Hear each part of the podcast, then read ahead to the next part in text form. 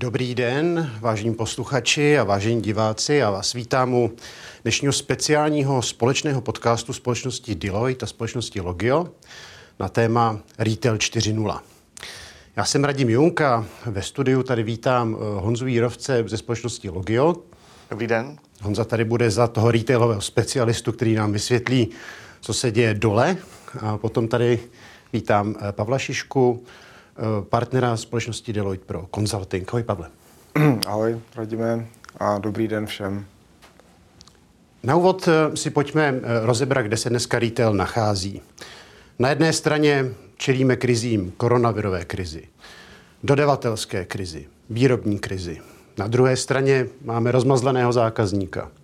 Už nám nestačí dostávat zboží příští den. Už ho chceme za tři hodiny, dokonce i za deset minut. Chceme mít schopnost vrátit zboží kdykoliv se nám zlíbí. A o co víc? Přichází Green Deal, který do celého retailu ještě vnáší ekologickou stopu a další tlak na společnosti. Takže pánové, já začnu tím, co vlastně dneska musí retailová společnost udělat, aby uspěla. Pavle.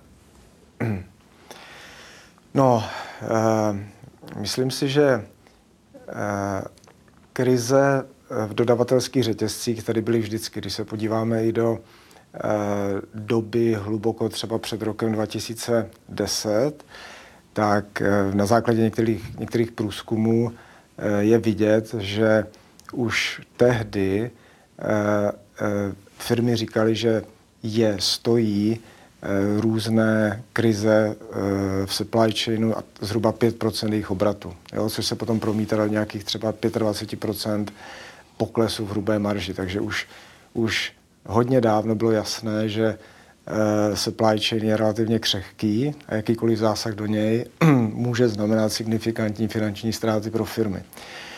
Eh, covidová doba a, a zvyšování blahobytu e, fázy a další vlivy, jo, který, o kterých všichni víme, tak ten tlak na dodavatelský řetězec ještě zvětšili. No a máme tu krizi, kterou tady dneska máme.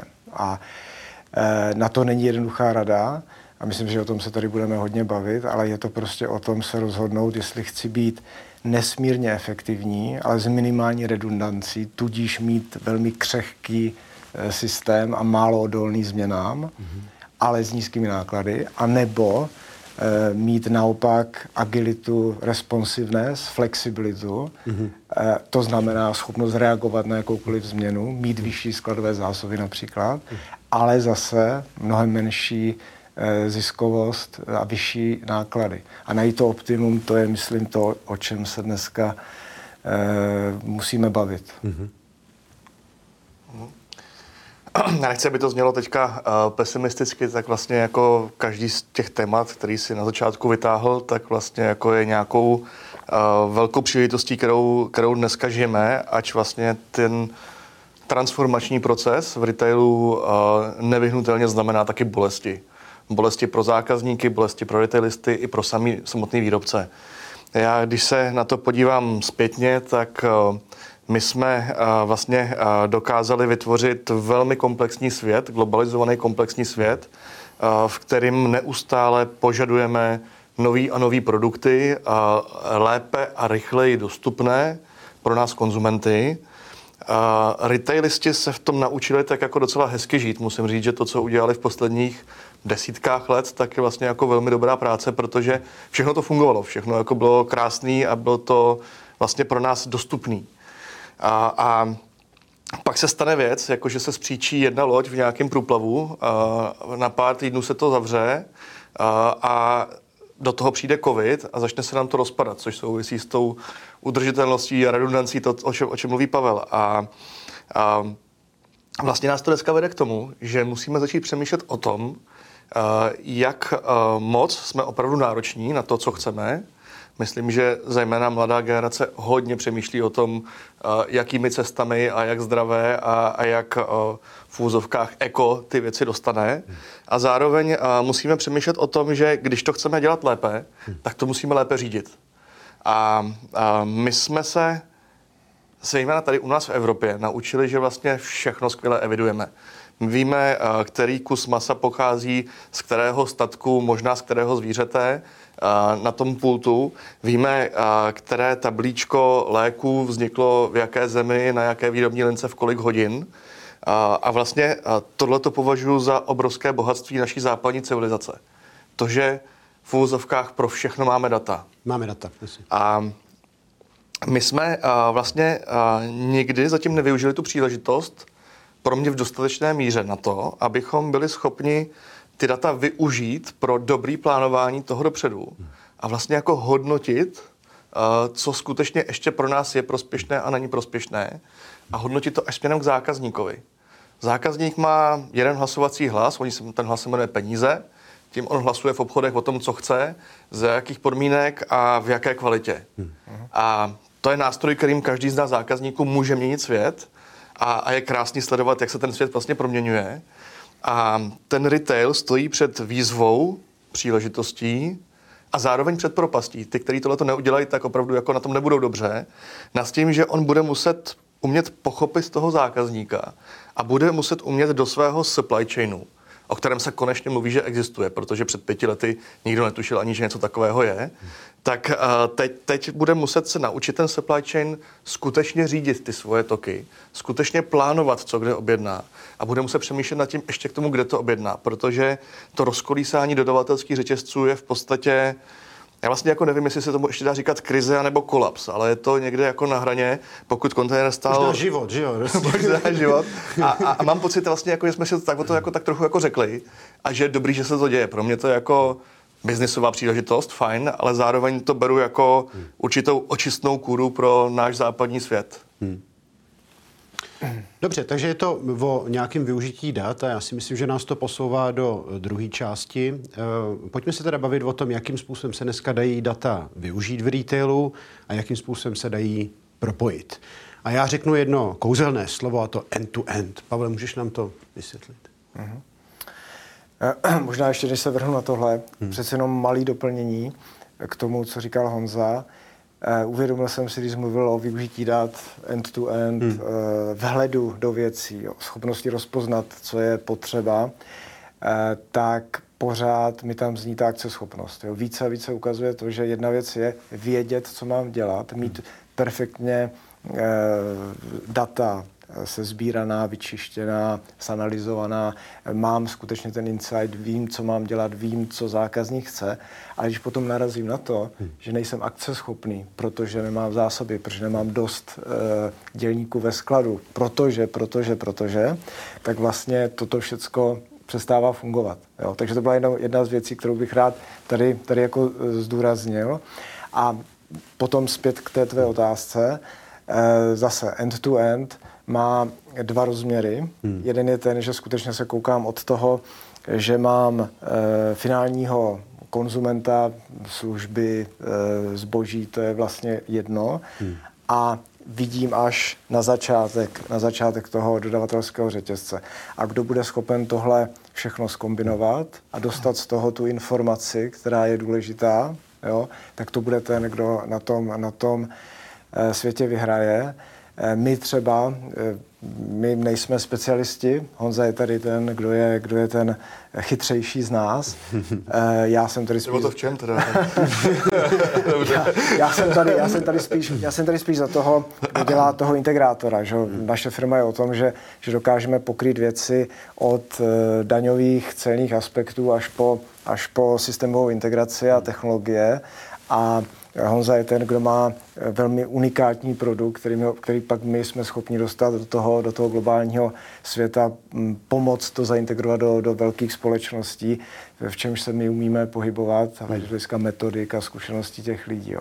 Ale, ale znovu zase zpět k tomu end-to-end. Takže end-to-end, tohle je jedna část toho end-to-end a, a tady právě hraje fakt obrovskou roli právě firm, firmy, jako, kterou tady reprezentuje eh, třeba Honza, a schopnost prostě vytěžit data, ale potom ta akceschopnost, to je další, eh, další jako rozměr eh, a to je potom o interních procesech a o těch eh, velmi složitých rozhodnutích, které každá firma musí udělat. Jo? To je to, co jsem říkal na začátku. Jo?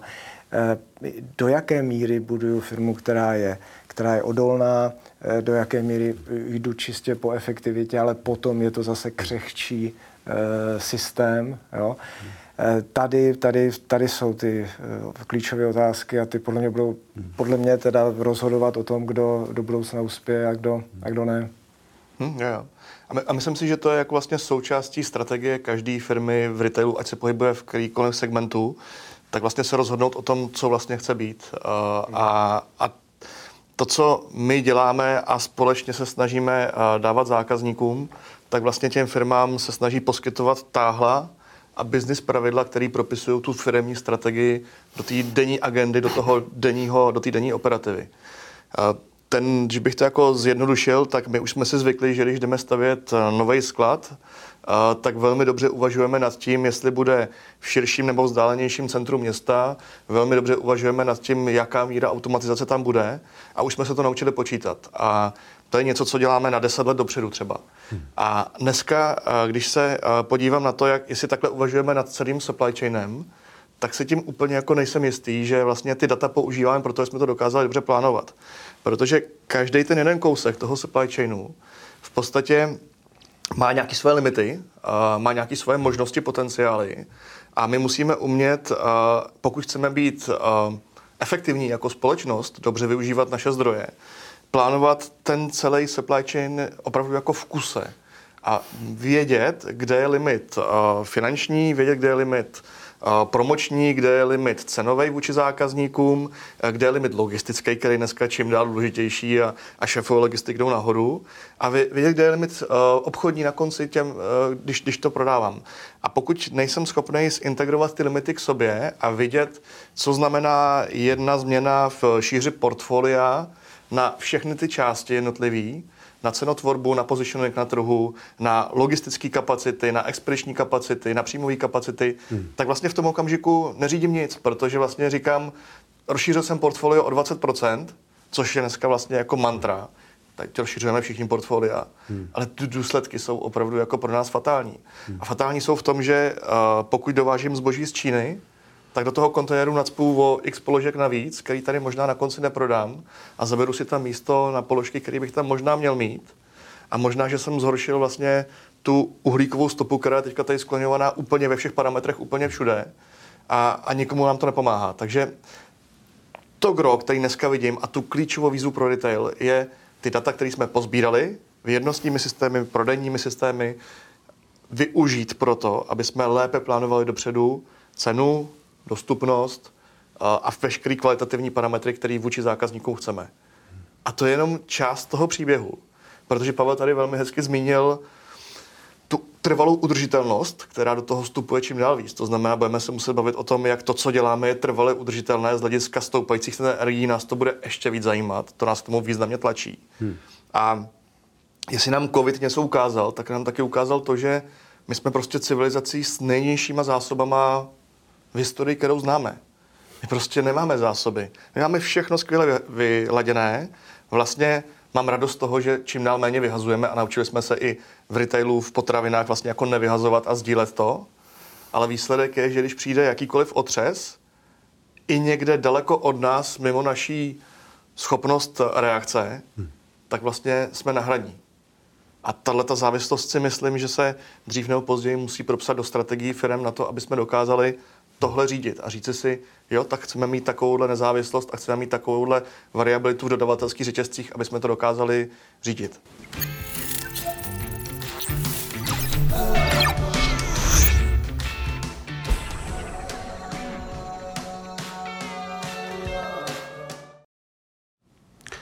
Bavíme se o propojování dat v retailu. Pánové nám vysvětlili ty eh, benefity end-to-end řešení. Když to zjednoduším, je to o propojení dat od výroby až po zákazníka a vytěžování těch informací skrz dodavatelský řetězec. A moje navazující otázka na tebe, Pavle, Není nezbytnou součástí takového ekosystému, aby firmy mezi sebou ty data sdílely? Je, je vůbec možný udělat end-to-end řešení jenom sám pro sebe? Hmm. Jo, jako díky za tuhle nahrávku, protože tohle, tohle je opravdu eh, jednak užitečná věc a jednak velmi zajímavá. A je tam za mě obrovský potenciál Eh, já, jak jsem říkal na začátku, my se na věci právě díváme end-to-end. Eh, my mm, se snažíme být ten, kdo věci zase do toho širšího kontextu. Honza určitě potom zase dodá ten detail eh, z jeho specializace a dodá do toho tu hloubku. Ale já, když se pokusím teďka třeba propojit zkušenosti z jiných industries, už třeba, už třeba na začátku, možná konec 90. let vlastně, i třeba v bankovnictví se začalo bavit, se začalo mluvit o tom, že je potřeba sdílet věci na backendu, že ta efektivita, rychlost, jo, snižování nákladů právě lze dosáhnout tím, že sdílím spoustu asetů a spoustu aktivit e, s konkurenty, jo, protože tam se nediferencují na trhu. Mm-hmm. Jo. A naopak investovat a trávit čas, jo, včetně té, čemu se říká management attention, investovat do frontendu, do toho, jak, jak se bavím s klientem, jak mu prodávám, jak ho onboarduju, eh, jak jsem schopný personalizovat své služby. A tohle si myslím, že je přesně ten trend, jo, že, že právě kvůli tomu, aby, abychom, abychom vytlačili náklady eh, z toho industry, hmm. tak, tak ta integrace i vlastně konkurenčních firm hmm. nastane. A nastane v mnohem větší míře hmm. než dneska, protože vím i od Honzy, že v některých oblastech se to děje, ale myslím, že to na, na, nastane v mnohem větší míře. No, my se o tom povídáme a já možná budu trochu jako nekorektní, hmm. ale mě jako deklarace toho, že ty firmy mají i ty konkurenční eh, spolu spolupracovat, tak je to někde jako vyhlášení světového míru. A, a vlastně jako moc nepřeháním, protože já měl minimálně jsem teďka tady rychle za tu chviličku spočítal čtyři aktivity za poslední roky, kdy jsem se zkusil jako velké firmy uh, propojit na to, aby dělali spolu věci třeba v distribuci, jenom jako tak elementární věci jako distribuci, velkou obchodní distribuce, aby byl konkrétní. Jasně. A ty firmy často hoří na tom, že nejsou schopní uh, sdílet ty data uvnitř mezi sebou, mezi těmi jednotlivými částmi. Jak jsem Ani říkal. mezi sebou v rámci jedné firmy, v rámci jedné korporace třeba. Hmm. Všechno, ve, ve všech případech to byly větší firmy a vlastně jako všichni říkají, chceme to dělat, ale to o té akceschopnosti my to prostě jako zatím nedokážeme. Hmm. Protože prostě ten uh, velkou obchodník má nějaký požadavky nebo výrobce, retailista má nějaký jiný požadavky, do toho tam je dal, další, další zdroj, všichni potřebují být nezávislí na jednom dodavateli, druhém dodavateli, tohle to hmm. bude závislosti. A, a ten směr je jasný, on přijde, Jenom říkám, že uh, evidentně potřebujeme ještě pár takových otřesů, jako jsme teď zažili, na to, abychom tam došli, abychom to dokázali ocenit. Hmm. Možná, že jenom to, že mladá generace bude prostě vyžadovat to, aby byla co nejnižší uhlíková stopa uh, skleničky nějakého pití na stole, hmm. takže způsobí to, že ty dodavatele nebudou mít na výběr a budou to muset řešit. Jak jsem říkal, ten tlak a to hlasovací právo mají ty koncoví uživatelé, zákazníci, kteří nakupují. Hmm. A myslím si, že tady odsaď to vlastně jako půjde. A, a to, že to jde zároveň z nějakých a, politických kruhů typu Evropská unie, je něco, co tomu možná jako pomáhá, možná tomu nepomáhá vzhledem k formám, ale nicméně ten trend tady je a bude tady definitivně. Mm-hmm. A, a dokonce si myslím, že technologické nástroje jsou na to připravenější než kdykoliv předtím. My bychom uměli propojit ty firmy, kteří, které vyrábí Víš co, pivo. Pojďme, pojďme být trošku konkrétní. Jo? Tak jaký technologický nástroje dneska máme na propojování dat v retailu? Jo, jo, jo. No, pokud uh, dneska uh, v retailu uh, dělám předpovědi prodejů uh, a plánuju ceny, teď nemluvím o promočních cenách, o kterých mm-hmm. si nemyslím nic extra dobrýho, tak vlastně uh, dokážu říct, kolik čeho prodám. A pokud uh, já dokážu říct, kolik čeho prodám a za jakou cenu, mm-hmm. tak bych se možná dokázal o té ceně bavit s tím předchozím článkem, který to vyrábí nebo přeprodává. Mm-hmm. A dost možná bych mu taky dokázal říct, kolik bych toho chtěl. Mm-hmm. Možná bych mu taky mohl nazdílet svoje prostory v obchodu a mohl bych uvažovat nad tím, jak to propojit ještě lépe, tak aby on si to skombinoval se svojí distribucí a ten dovoz toho zboží byl co nejjednodušší. Mm-hmm. Tohle jde udělat hned. My v podstatě ty systémy máme jak na úrovni výrobců, tak velkoobchodníků, tak retailistů. Hmm. Nicméně naše mentální bariéry nám hmm. jako zabraňují to spustit do reality. Hmm. A, a zároveň to je něco, co je těžký v tom, že ono to nejde spustit za den, za týden. Je to projekt na dlouho. Hmm. A otevřeně komu se dneska chce dělat dlouhý projekty? A těžký projekty a riskující projekty. A mám k tomu dobrou zprávu. Je tady několik eh, zákazníků v našem portfoliu, který vnímám, že na to mají velký budgety, který jdou většinou ještě jako z centrály někde. a který říkají vlastně jako nemusíme nic vydělat, nic dokázat, když se nám povede to, že to spustíme. A to považuji za úplně jako skvělou vlaštovku toho, co se, co se dá dít, dít prostě v této oblasti. A věřím tomu, že ne příští rok a ne přes příští, ale během příštích deseti let k tomu dojdeme a my k tomu budeme muset dojít jako zákonitě, protože prostě ty tlaky, jak z hlediska energií, tak z hlediska uh, všech uh, nedostatků zdrojů, nás tomu prostě dovedou velmi jednoduše. Mm-hmm. Takže, Pavel, souhlasíš, je přechod od retailu do super retailu, nebo to jsem si jako vymyslel to slovo, ale nějaký ten ideální propojený. Je, je to spíš jakoby mentální bariéra než technologická v dnešní době pro ty firmy? A tak to, to asi platí vždycky. E, myslím, že kdybychom si přehrali spoustu jiných e, podcastů z jiných oblastí, z jiných sektorů, tak vždycky tam někde zazní, že technologie je schopná zajistit mnohem víc, než e, co ty firmy jsou schopné skonzumovat a, a realizovat. Jo, to si myslím, že je obecná pravda. Hmm.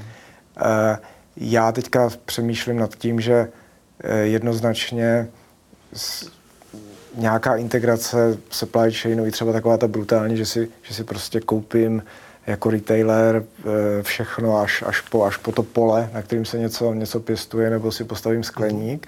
To si myslím, že se taky bude dít. Myslím, že těch strategií, jak, jak uh, tuhle věc adresovat, uh-huh. bude, bude, bude celá řada. Uh-huh.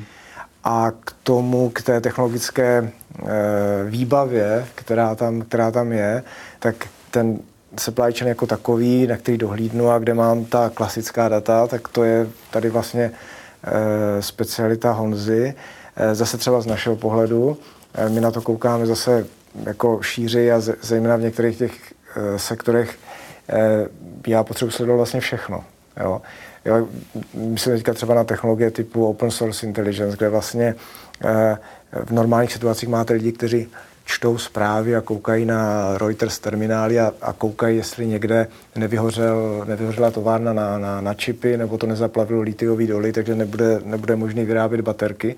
Ale to dneska vzhledem k počtu těch eventů jo, a, a, a tomu, že máte prostě omezenou tu, tu, tu Salesforce, jo, která je hmm. schopná tyhle věci dělat a, a hlavně hrozně chybuje, tak tyhle systémy taky Eh, budou mít větší a větší slovo. Jo, a firmy, které budou schopny implementovat a budou schopny reagovat na to, co jim, co jim tenhle systém řekne. Jo, to znamená, já nevím, je katastrofální sucho někde, nebo já nevím, prostě mandelinky sežrali všechny kávovníky, asi teda nesmysl, omlouvám se biologům a tak dále, ale jo, tuhle informaci, když mám o dva dny dřív než konkurence, tak to bude mít zase obrovský dopad na to, jak jsem schopný na tom trhu přežít, jak eh, jsem schopný být finančně efektivní, no a taky dát lepší službu tomu svýmu eh, klientovi. Jo. Mm-hmm. Takže tady je další jako rozměr. A každopádně přesně to co, to, co v tom je, potom, že když se takovou informaci dovím, tak musím vědět, eh, jak mě to postihne, v jakých částech. Hmm. A to je ta komplexita, o které jsme se bavili na začátku. Vlastně já v rámci té komplexity musím umět přes pravidla najít, co mám změnit, abych na to dokázal reagovat. A to je strašně důležitý a myslím si, že to je velký poučení covidu vlastně dneska tady, že vlastně ta schopnost zareagovat na správných místech nám trvala strašně dlouho. Bylo to poprvé, kdy jsme něco takového zažili v současném rozvoji společnosti a myslím si, že příště to uděláme líp a příště to uděláme znova líp. A je to jenom o tom nadefinovat si ty pravidla, kterými reagujeme na různé situace a mít hlavně ty nástroje, jak ty pravidla propsat do té firmy zítra. Mm-hmm. Dobře, pánové, já si myslím, že bychom takhle mohli povídat ještě hodiny, ale já možná na závěr položím jednu takovou provokativní. Jo? E, jsme uprostřed e, těch krizí, o tom jsme se tady bavili. Kdy jindy vymyslet retail úplně celý znovu, eh, postavit všechny pravidla úplně znovu a kdybychom měli tu teoretickou možnost, jak byste to udělali? Jo? Co, byste, co byste na retailu změnili pro lepší budoucnost? No, jestli, jsi první. jestli, jestli na tohle odpovědět, myslím si tak v minutě, tak to je velmi, velmi složitý, ale já si teda, já, já si to možná trochu zjednoduším, ale, hmm. ale mimochodem tomu teda i věřím. Myslím že ta změna eh, musí e, přijít v tom, že se firmy uvědomí, že se skutečně rozhodují mezi tou, tou brutální efektivitou, just in time, ale samozřejmě nízkou odolností, e, ve které jsme žili teď. Když se prostě podíváte na to, co se dělo mezi lety řekněme, 2010, 2020, tam prostě poklesl objem skladových zásob o 35 provozní zisk vzrostl o 40% My jsme prostě ze skladů, sklady nejsou sklady, sklady jsou překladiště. Jo? Jo, my prostě ta, ta resilience toho industrie je prostě katastrofální, takže to si myslím, že se bude muset změnit hmm. a na tom kontinuu mezi tou vysokou efektivitou, ale prostě nízkou odolností a nízkou flexibilitou a tím, že jsem maximálně flexibilní, jo, jsem schopný reagovat na jakoukoliv změnu, tam je prostě ta, ta změna a tam ty firmy budou muset brutálně změnit všechno od toho, jak sbírají data, jak je vyhodnocují a jak, jak jsou schopni reagovat na to, co se dozvěděli. Jo. A nedá se to dopočítat, ten, ten zlatý bod? Eh, všechno se dá dopočítat. Eh, problém je, kolik mám těch eh, dat, kolik hmm. mám těch data pointů. Podívejte se na meteorologii. Jo. Hmm. Přes všechny ty obrovské výpočetní kapacity, kolik dat jsme schopni sebrat, tak stejně jsme schopni to počasí připravit tak den dopředu. Jasně, a možná bude supply chain, jako... supply chain začíná dosahovat téhle komplexity. Jasně. Představ si svět, kdyby se dopočítal zlatý bod, uh, to by byl okamžik, kdy ten svět by byl jednobarevný. Hmm. A ten my nikdo nechceme, my chceme všichni barevný svět. Takže podle mě my teď máme jako boží příležitost to takhle jako vzít, takhle s tím zatřást, hmm. zapřemýšlet nad tím, jestli globalizace náhodou není out a jestli náhodou nemusíme jít kousek zpátky k nám, hmm. říci si, to, jestli se nám začne dít ještě víc, to, co se nám děje teď se společenskou odpovědností retailu, protože tam tlačí společnost v podstatě jako my, co nakupujeme v retailu, tak tlačíme ty naše dodavatele k tomu, aby byli odpovědnější. A každý si vyhodnotí, do jaký míry to pro ně je důležitý a změní to prostředí, v kterém, v kterém existuje. Jo, bude tady automatizace, budeme se bavit o tom, eh, jaká má být struktura zásob, jaký má být správní ceny. Všechny ty věci tady zůstanou dál, hmm. ale myslím si, že eh, to gro v tom celém je, jak chceme být odpovědní vůči našim zákazníkům a jak chceme skutečně řídit to, co jim dodáváme. A to byly poslední slova z dnešního eh, podcastu. Pánové, já vám moc děkuji, že jste přišli do studia, povídali si s námi o Retailu 4.0 a vám všem ostatním děkuji, že jste se dívali a poslouchali. Zase někdy příště. Naschledanou. Mm, díky. Naschledanou.